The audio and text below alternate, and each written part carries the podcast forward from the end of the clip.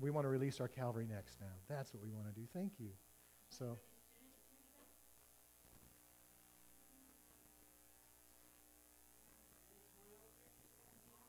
okay. You guys have an awesome time. Thank you, Kelly. Let's thank Kelly. Yeah.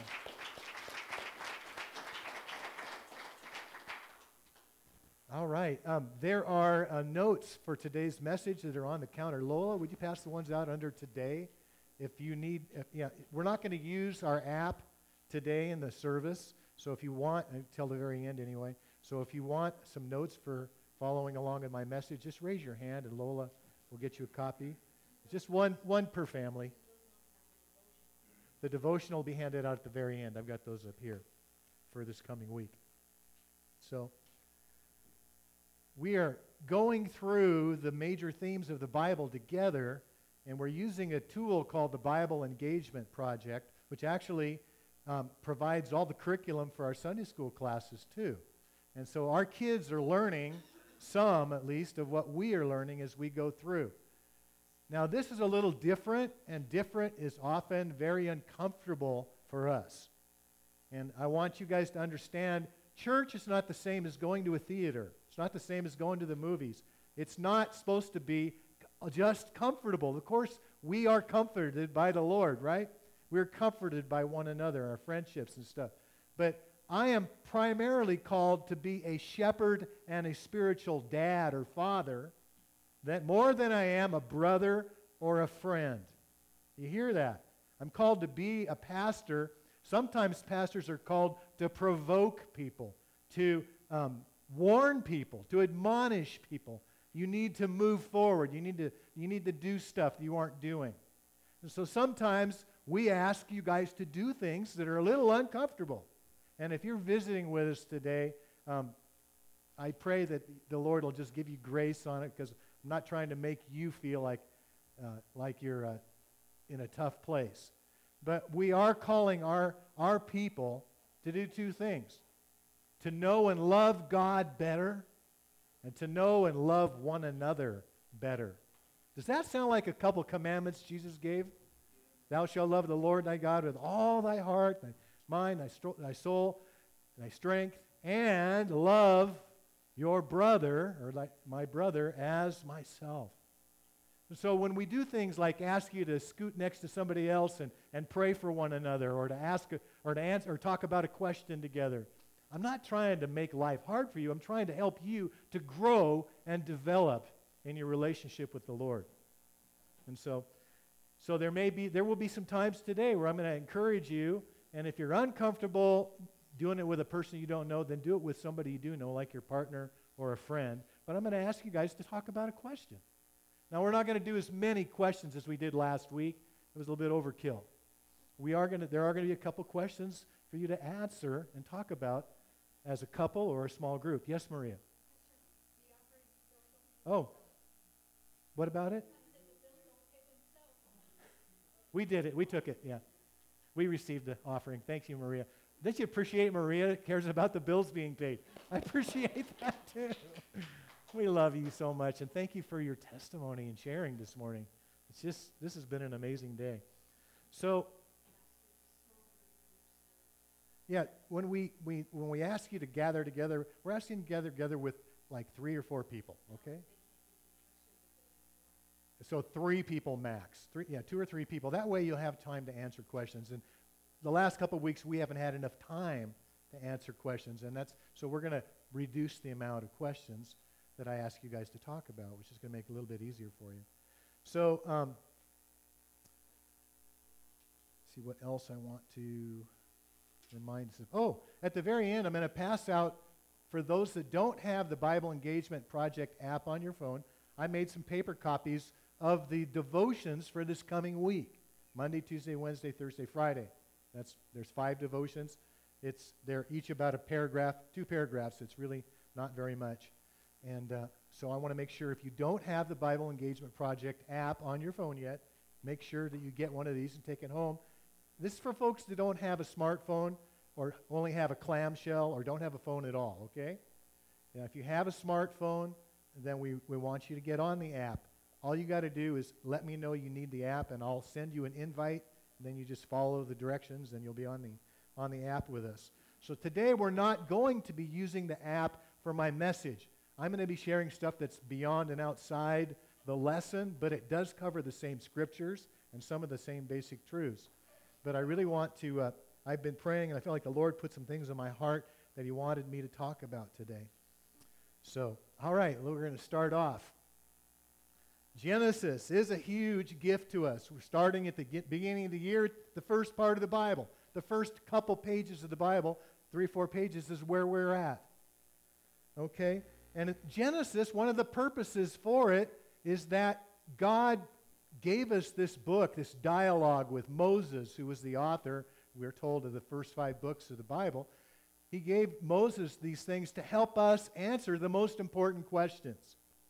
These are fundamental questions about existence and meaning, which everybody has to answer at some point in your life. Even if you don't answer it knowingly, you're wondering what the answers to these questions are. And so everybody lives their life out of what they believe are the answers to these questions in Genesis. Think about this. What are some of these questions? First one, where are we? Where are we? What is this world we find ourselves living in? How did it get here? Where is it going? And then another question, who are we? Who am, what am I? As you know, there are lots and lots of answers that are being thrown out there today. You doing okay, Dale, back there in sound booth? Okay, I heard I heard you making noise, Dale. I want to make sure you're okay. Yeah, yeah. So another one, next question. Why are we the way we are? Why are people, fill in the blank, selfish? Why are people betrayers? Why do people lie? Why are we broken like we are, okay? I'm asking more questions than Dale has slides for. That's why I think I'm frustrating him. Another, another question, what am I here for? Which is the whole thing about what is my significance? What is my purpose? Do I have a purpose? Do I have significance? What's wrong? And this, we've already touched on this a little bit. Is there a problem around here?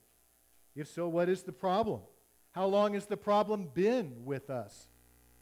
Been here. Is there a solution to the problem? If so, what is the solution? When did the solution begin to the solution of the problem we call sin? And this is kind of fun. Am I pre-solution, mid-solution, or post-solution? It's kind of fun. And the last question I'm mentioning in this list is, what time is it? In other words, where are we in the timeline that stretches from history behind us to where things culminate? Where are we in God's plan that's unfolding? And this is taken from a, a, a Middleton and Walsh, a couple that wrote a book called Truth is Stranger Than It Used to Be. fun fun uh, title, huh? So the first few Bibles, pages of the Bible are created to provide a framework for us to begin to answer these questions. That, now the Bible was written, Genesis was written specifically three thousand years ago to an agricultural uh, tribe of Hebrews. So it wasn't necessarily written to provide all scientific answers that we want. And so we struggle with the, the, the tension between the Bible and science today. But, and that's a subject that I love to talk about. We can do that another day. But it does answer, at least begin to answer, and then the rest of the Bible continues to answer some of the most fundamental questions. I want to look at three of those fundamental questions today. Two of them aren't even on the list that I just shared with you. The first one is, who is God? What does Genesis tell us? What does the first few bi- pages of our Bible tell us about God? Who is He? And uh, so I want to ask you to throw out some words, and then I'll, I'll throw out a few that I know if I don't hear the ones I, that I know, that I, I, I thought about. But so just, just throw out words. Who is God? Okay, Creator, first thing, right, right on, good. Okay, who else? Father. Father, good. Who else? Teacher. Teacher, okay, what else? He planned He plans ahead. He's a planner. He's an architect. Yeah. What else? Artist. I like that. Alpha and Omega, beginning and the end. Okay. That's really not in Genesis too much. The beginning is, but it's kind of implied. That's good, Sam. Okay. What else? What other characteristics do we see of God in as we read in Genesis? Pardon? Holy. Yeah. Okay. Good. Those are some great ones. I, I, intimate. Okay. In other words, he's relational. Very, very important. Good. And so I encourage you, when you're reading through Genesis, you might even keep a little notepad or note on your phone, what I'm learning about who God is. I added in, and I, and I wrote down most of the things you guys said. I put in that he gives us choice. I put in that he uh, is wise, that he's powerful. And it was mentioned that he's an artist. So those, he's relational. He's considerate. He's generous.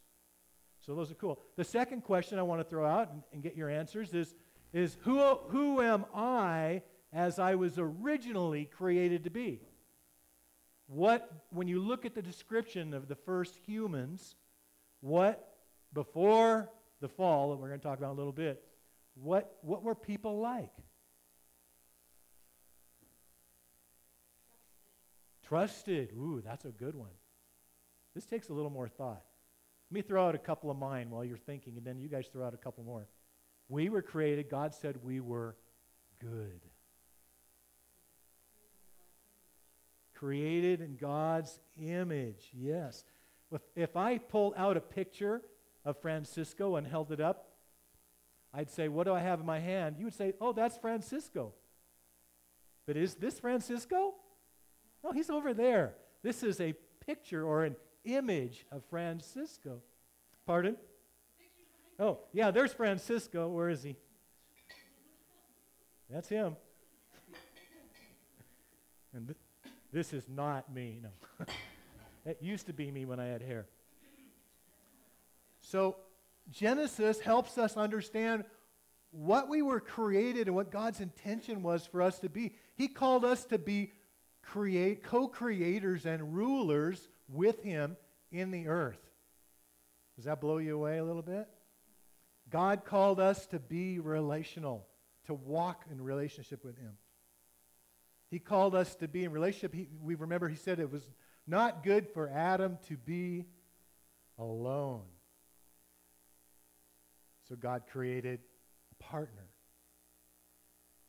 And like Brooke mentioned, we were created with a will. We can make choices, be trusted, including the potential to make bad choices. Third question, how were man and God supposed to relate together?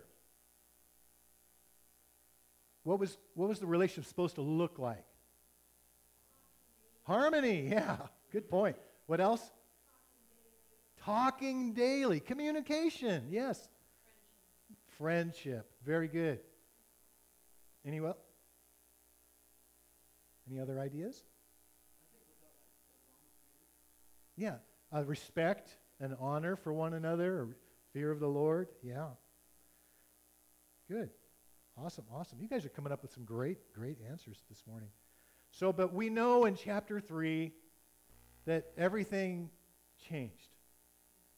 And we're going to read about that in a minute. Adam and Eve chose to act independently of God. They chose not to trust him. They chose to believe the lie of a third party. We're going to talk about in a minute.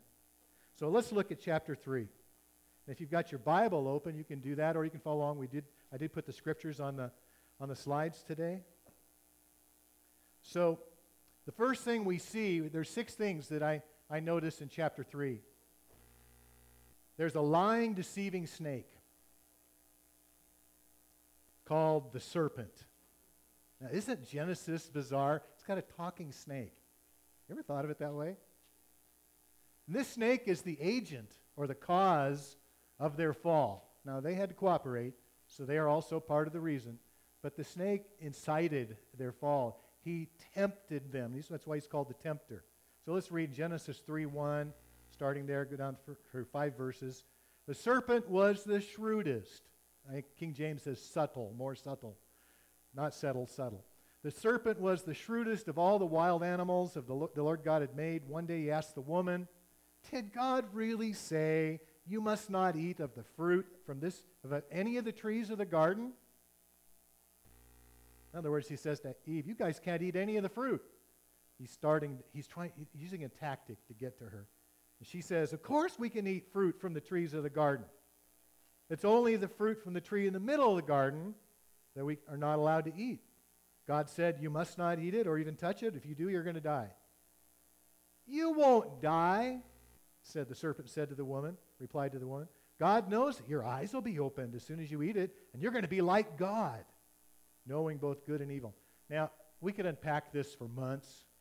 There's so much just in this passage right here that I'm not going to go into today. That's part of your daily devotions. It's going to ask you questions about um, what, we, what we're talking about today and help you go deeper. And in, in, your, church, in, in your Bible Engagement Project, there's also a, in the library a thing called family devotions that actually go a little bit deeper than just the adult uh, vo- devotions do. And again, if you need the app, just ask me and I'll send you an invite again and show you how to, how to put it on your phone. And then you won't need the paper. So let's look at the snake for a second. Uh, Doctor Michael Heiser, um, is, who was the Hebrew and Greek scholar for the, um, the Logos Study Bible, International Study Bible, he um, has some really good videos and he talks about this. The Hebrew word for snake there is the word nachash. It's three syllables. Now, Hebrew doesn't have vowels. It's, so it's an N, an H, or a C H, and an S H, nachash. You don't have to say it if you don't want. But the sa- the weird thing is, because it has no vowels, Hebrew doesn't, these three syllables make up three different words. One is a noun, one is a verb, and one is an adjective. Now, let me, this is really fascinating. The noun means serpent or serpentine in shape. In other words, it kind of spirals.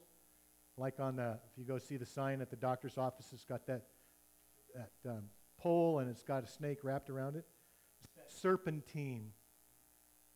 So that's what the noun means. Okay, the verb form means to deceive or to practice divination. Divination is where you use witchcraft to find out information, okay? Interesting, huh? The verb means to deceive. And then the adjective form of these three syllables means to shine or to be luminous or to be reflective, kind of like a mirror reflects. It's actually was described of brass in the Old Testament because brass was polished and used to provide ladies with mirrors. And so the enemy that is really a better description than the serpent here is a serpentine, shining being who deceives. And that really lines up with who we see him to be throughout the Bible. So one of his titles that a lot of people use is called The Shining One. The Shining One. So I'm not going to go into more detail about who this serpent is, but he is some form of an angelic being, okay? He's lumped in with a group of beings called the Elohim, which doesn't mean God the Father, but it means divine beings. They're part of God's counsel. So that's something for another day. So he's not an animal. I mean, animals don't talk, and animals are not shrewd. Okay? So this is definitely, the serpent might be more of a metaphor for this being, this angelic being. He's described in more detail in Ezekiel chapter twenty-eight and Isaiah chapter fourteen. Revelation chapter twelve verse nine tells us very specifically who he is at the very end of the Bible. So he starts out in Genesis three, and at the end of the Bible, we read in Revelation twelve nine that that old serpent who is called the devil and Satan, and the word devil means, uh, and Satan is the word which means to accuse. Okay? Means to accuse. So, and it says that's who the serpent is. The dragon is that old serpent who is the devil and Satan. So he's called a dragon too. He freely chose to oppose God's plans for humanity by prompting them to disobey God so that they would be kicked out of the garden. so they'd be killed. He wanted to destroy them. Why would this serpent, this angelic being, want to do away with human beings? Any ideas?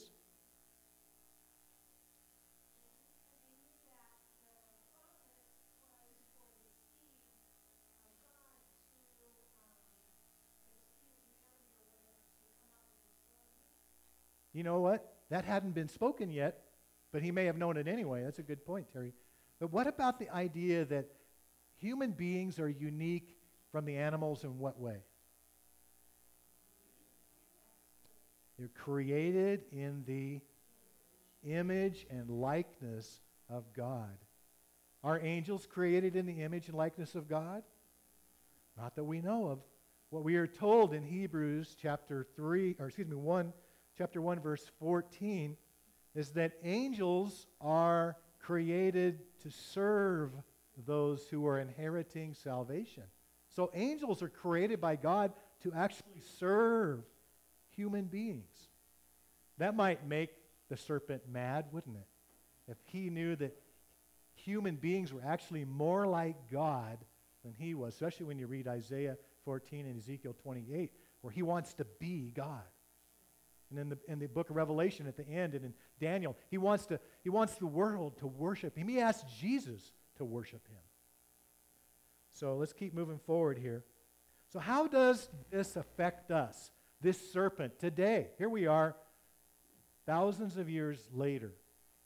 Are we affected by this same serpent, this same enemy? We are, aren't we?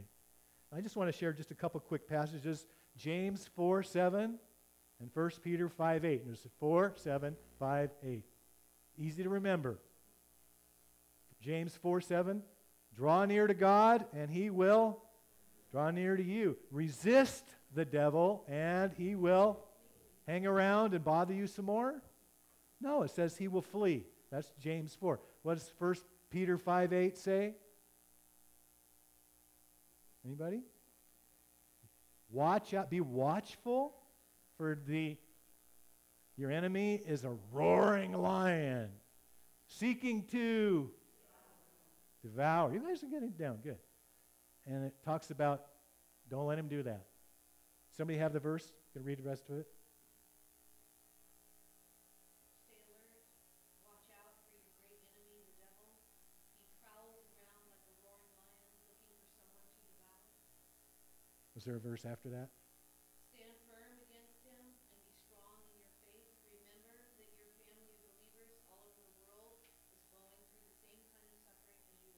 Amen. Stand firm and resist him. All right. We could talk, this is a whole sermon in itself on how to deal with our adversary. Okay, the second observation I have is we see a deceived wife and a passive husband in this situation. So let's read starting in verse six. The woman was convinced by the serpent. She saw that the tree was beautiful, its fruit looked delicious, and she wanted the wisdom that it would give her. And apparently she didn't think God was, she felt God was holding out on her. So she took some of the fruit and ate it. There's, and then she gave some to her husband who was um, at home. Oh, it doesn't say that. It says her husband was with her? Where was he? What was he doing? And he ate it too. So, let me finish the sentences, verse seven. At that moment, their eyes were opened, and they suddenly felt shame at their nakedness. So they sewed fig leaves together to cover themselves. Oh, you could do a sermon on sermon after these verses here, but we don't have time. So let's just a couple things about the man and the woman. Now, it'll say in a slide in a second. If I don't say it now, I, I might forget. We're not saying that all women are prone to being deceived, okay? The Bible doesn't say that, but it does say this woman was deceived and that all people can be deceived. Secondly, it doesn't say that all men are passive. It does say that this husband was passive. And it does say that passivity is a battle, maybe, for men. Some men, at least. And I know plenty of women that are passive too. So you can't just say it's only men. So now let's go on. In Second Corinthians chapter eleven, verse three, we, we see we, there's two more verses that talk about Adam and Eve in this situation. Paul says, the Apostle Paul says, I fear that somehow your pure and divi- undivided devotion to Christ is going to be corrupted, just as Eve was deceived by the cunning ways of the serpent. And then in First Timothy two fourteen, the Apostle Paul again says it was not Adam who was deceived by Satan. It was the woman was deceived, and sin was the result. So if the woman was received, was deceived, was the man deceived? In this situation, it doesn't say that. It says the man knew what he was doing, and he ate the apple. It was direct disobedience, knowing exactly what he was doing. She had been lured in, so that so that actually Adam was the greater sinner here. And so it's an interesting situation. I'd love to hear, I'd love to have a little discussion group talk about this and, and see what you guys think about this. So turn to your spouse if you have a spouse here today, or maybe if, if just a friend. How do we relay this, husbands and wives, when we think about this? Do you as a man feel like you struggle with passivity sometimes? Do you as a woman feel like I need, we need to be in this together to make sure that the enemy isn't lying to either one of us? So, yeah. Good. I see people talking to each other. If you're single and here, here by yourself, just run over and sit next to somebody if you want. There'll be another discussion question in a minute.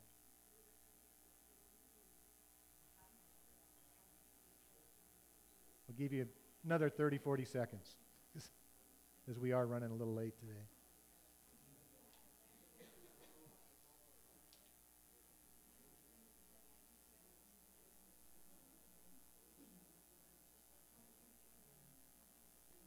And I want to say that I have struggled with passivity. I have. It's been hard.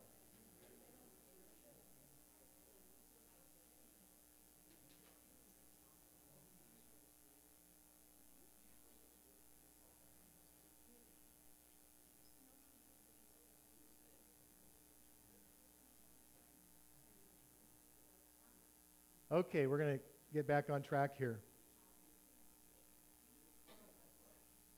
Here's a couple passages of Scripture for you to look at that bear on these two issues for husbands and wives and how you relate together. I'm not going to read them right now. Ephesians five twenty-one through twenty thirty-three, which is Ephesians five is that's the that's the classic passage on, on marriage relationship from the Apostle Paul. And then First Peter chapter three. First Peter chapter three, verses one through seven. Yeah. You want to use a microphone? Yeah. I always got more in my head than what you're talking about. But I, I, what I'm thinking about here is is if you're single, you know, and, and I, my heart goes out. And I think this is the power of us instead of the power of I. This is the power of deep and honest friendships where you go to somebody and you say, this is what I'm thinking about. And you've given those people enough permission in your life to be able to go, whoa, hold the fort, Nellie. I think you're rushing into this. And we we got to to find those kind of friends and be deliberate in the cultivation of them. You know, if, if we don't have husband and wife relationships, then this is room where, where I mean, sixty percent of our nation at any time is single. So this is really an important part of, and Scripture talks about us developing relationships. That's what we're doing in our small groups. It's, it's a way to start to develop friendships, and and uh, and see God use those friendships. When you when you're in a small group talking to people, first of all, it helps you process. When you start talking about what you're actually thinking about, it helps you develop and go, oh, I never thought about that. Stuff starts to pop. Secondly, the people in your group start sharing. You go, oh wow, I never thought of that. And so there, there's there's purpose when we talk to other people. That's why one of the reasons I encourage you to do that as your pastor. So, all right. So I encourage you to look at those scriptures, and uh, those are probably an additional to our uh, our um, devotions for the week. Third, humans now experience shame and sin. Okay, They lose their innocence, or their eyes were opened.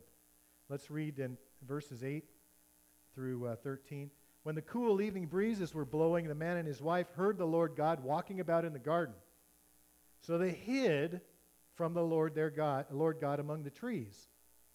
Then the Lord God called to the man, "Where are you?" Now, do you think this is God didn't know where they were? He's asking them a question so they will ask themselves, "Well, where am I?" And they will actually fess up to what has happened. Adam, or the man replies, "I heard you walking in the garden, so I hid." The first thing we do when we sin, right? We hide. "I was afraid because I was naked."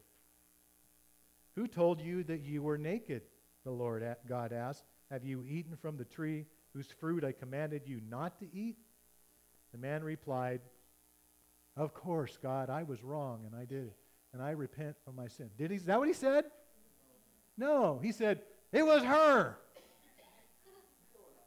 First instance of blame shifting. How many people here in this room that are married have never blame shifted? How many people here who are single have never blame shifted? So, good, we're all included. That's true. I just happen to think marriage too much because I'm married. So, forty-one years. So, so how do we face and deal with, chains clinking, how do we face and deal with our sinful choices, our feelings of shame? It's so easy to want to run and hide when we feel exposed, when God's saying, "Run to me."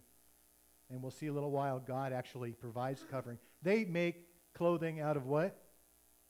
Fig leaves. I don't think those were very designer. But God makes clothing for them, we'll read in a minute, out of animal skins. Yeah, we'll talk about that in a sec. All right. First John one nine says that if we confess our sins, which means to uh, fess up and agree with God, that He is faithful and just to forgive us our sins and to wash and cleanse us, make us clean again. I love that verse. In chapter two, verse one, First John, it says that, that Jesus is an advocate for us. He and the Holy Spirit are both advocates to help us. An advocate is a lawyer, a defense lawyer, that helps defend you when you're guilty. Okay? And um, I'm just going to go ahead and go on. First John three twenty is a powerful verse too. The fourth thing I noticed that there's fallout, there's consequences from the choices that they've made. And there's a promise of rescue from God. Then the Lord God said in verse fourteen to the serpent, "Because you have done this," he talks to the serpent first, "you are cursed more than all animals, domestic and wild. You will crawl on your belly, groveling in the dust as long as you live, and I will cause hostility between you and the woman, and between your offspring and her offspring." And then note this verse here. "He will strike your head, and you will strike his heel." We'll talk about that in a moment. Then he said to the woman, "I will sharpen the pain of your pregnancy." And that's a very bad translation that I'll talk about in a sec. "And in pain you will give birth, and your desire will be to control your husband, that he will rule over you." And to the man he said, "Since you listened to your wife and ate from the tree whose fruit I commanded you not to eat, the ground is cursed because of you. All your life you will struggle to scratch a living from it. It will grow thorns and thistles for you, though you will eat of its grains. By the sweat of your brow will you have food to eat until you return to the ground from which you were made. For you were made out of dust, and to dust you will return," or mortality. So that verse there where it says that the seed of the woman would crush the head of the serpent, but the serpent would strike his heel. And the reason that I believe strike his heel is that that wound will be overcome. But the crushing of the head will never be overcome. And we see that God is going, he's, he's already put into place what it takes to fir- completely destroy the adversary. So that verse sixteen is really a tough verse. I want to read you a literal Hebrew translation from uh, Doctor Bruce Fleming. "I will surely multiply your sorrowful toil." That Hebrew word, atzab, means to do field work, agricultural work. It's not about giving birth, okay? "And your conception will also be multiplied," okay? "I will multiply your toil in the field and your conception, or the word also means pregnancies. Okay, so that doesn't necessarily mean God's curse. It doesn't mean God's cursing the woman in her childbirth, okay? And then further, with effort or pain and toil, you will bring forth children. Your loving desire, and that word tashukwa means a feminine longing of a woman for a man. Your loving desire is for your husband, but he, and this word here that means to rule over him, is a word that described the Philistines harshly ruling over Israel at one time in their history. That he is rebelliously, rebelliously ruling over himself and will rule or dominate or reign over you. In other words, God's saying this is the fallout from this disobedience, is that your relationships are going to be difficult. And that a man will tend to be independent and selfish and tend to dominate women. That's why when Jesus came and redeemed us, he transforms the way we relate to one another. That's why the Apostle Paul says to the man, love your wife as Christ loves the church. And then he tells them both to submit to one another. Before the fall, that was the way the relationship was with a man and a woman. It wasn't a one over the other. It was a co-leadership of creation, rulership of creation. So much we could talk about here, but again, we're, we're too short on time. First Peter two, verse nineteen through twenty-three, talks about how we deal with the consequences of our sin and other people's sin.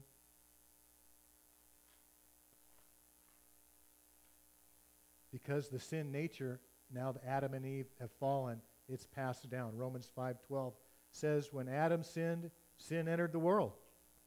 Adam's sin brought death, and so death spread to everyone, for everyone sins. So notice it doesn't say sin spread everyone, it says death spread everyone. God is not saying that you automatically have to sin. He's just saying that now there's this weakness in us where we, we, we sin. How many of you had to teach your baby to lie to you or to have an attitude? Have your, have your granddaughters, Sam, have they have you had to teach them how to have a fit and be mad? Nope, it just comes. It just comes. We thank you, Adam and Eve. So, fifth point, God makes the first sacrifice here to cover sin and to cover the shame. He starts redeeming us right away in the garden. It's amazing. Then the man, verse twenty, Adam, named his wife Eve because she would be the mother of all who live. And the Lord God made clothing from animal skins for Adam and his wife. God shed innocent blood of an animal in order to make a covering for Adam and Eve. What does that say to you? Isn't that amazing? God cared enough. He wanted fellowship restored. Is fellowship restored by those sacrifices? It is, but those sacrifices were not sufficient to do it forever. And that's why we read in the book of Hebrews, Jesus' sacrifice once and for all covered everything. His sacrifice actually took into himself all the sacrificial animals, and Jesus' sacrifice stretches all the way back and all the way forward to cover our sins. It's amazing. Now we see from this point on, Abel brought sin, and Cain, I mean, brought a, an offering. Cain's offering was rejected because it didn't involve blood. It didn't involve sacrifice. It involved bringing a gift of fruit and vegetables. We see Enoch. We see all the way through Noah offering sacrifices, and then, of course, with the, the Hebrews in the Old Testament. Have your sins this morning, have they been covered? Have you received his forgiveness? And if I had more time, I'd go into these verses that I wrote down, Second Corinthians five and John chapter one. You can write those down. They're amazing. And the last point, God moves to protect us human beings from unending separation. He prevented a fixed fallen state where we would always be fallen. He actually created a, a doorway for us to be restored and not be not be sinners, continuous sinners. Verse twenty-two, then the Lord God said, look, the human beings have become like us, knowing both good and evil. What if they reach out, take the fruit from the tree of life, and eat it? Then they will live forever in that state, okay, that they're now in, that fallen state. So the Lord God banished them from the Garden of Eden and sent Adam out to cultivate the ground from which he'd been made. After sending them out, the Lord God stationed mighty cherubim to the east of the Garden of Eden. Then he placed a flaming sword that flashed back and forth to guard the way to the tree of life. Are we ever going to see the tree of life again? You have, uh, you can watch the last slide, Revelation chapter twenty-two, verses one through five. I just want to look at this. Then the angel showed me a river with the water of life, clear as crystal, flowing from the throne of God and of the Lamb. It flowed down the center of the main street. On each side of the river grew a tree of life, bearing twelve crops of fruit with each with a fresh crop each month. The leaves are used for medicine to heal the nations. No longer will there be a curse upon anything, for the throne of God and of the Lamb will be there, and his servants will worship him. And they will see his face, and his name will be written on their foreheads. And there will be no night there, no need for lamps or sun, for the Lord God will shine on them, and they will reign forever and ever. Thank you, Lord God. The tree, the garden will be restored. The river of life will be there. The tree of life will be there. God had to protect us from that tree of life until we could come through Jesus. So this morning as we close, just a couple questions on the next slide. What are you taking away from this morning? Think about that. Maybe write that down. How will you answer the three questions that we started with? We've already talked about that pretty good. It's good to think about that. How has God challenged you today? What's going to change?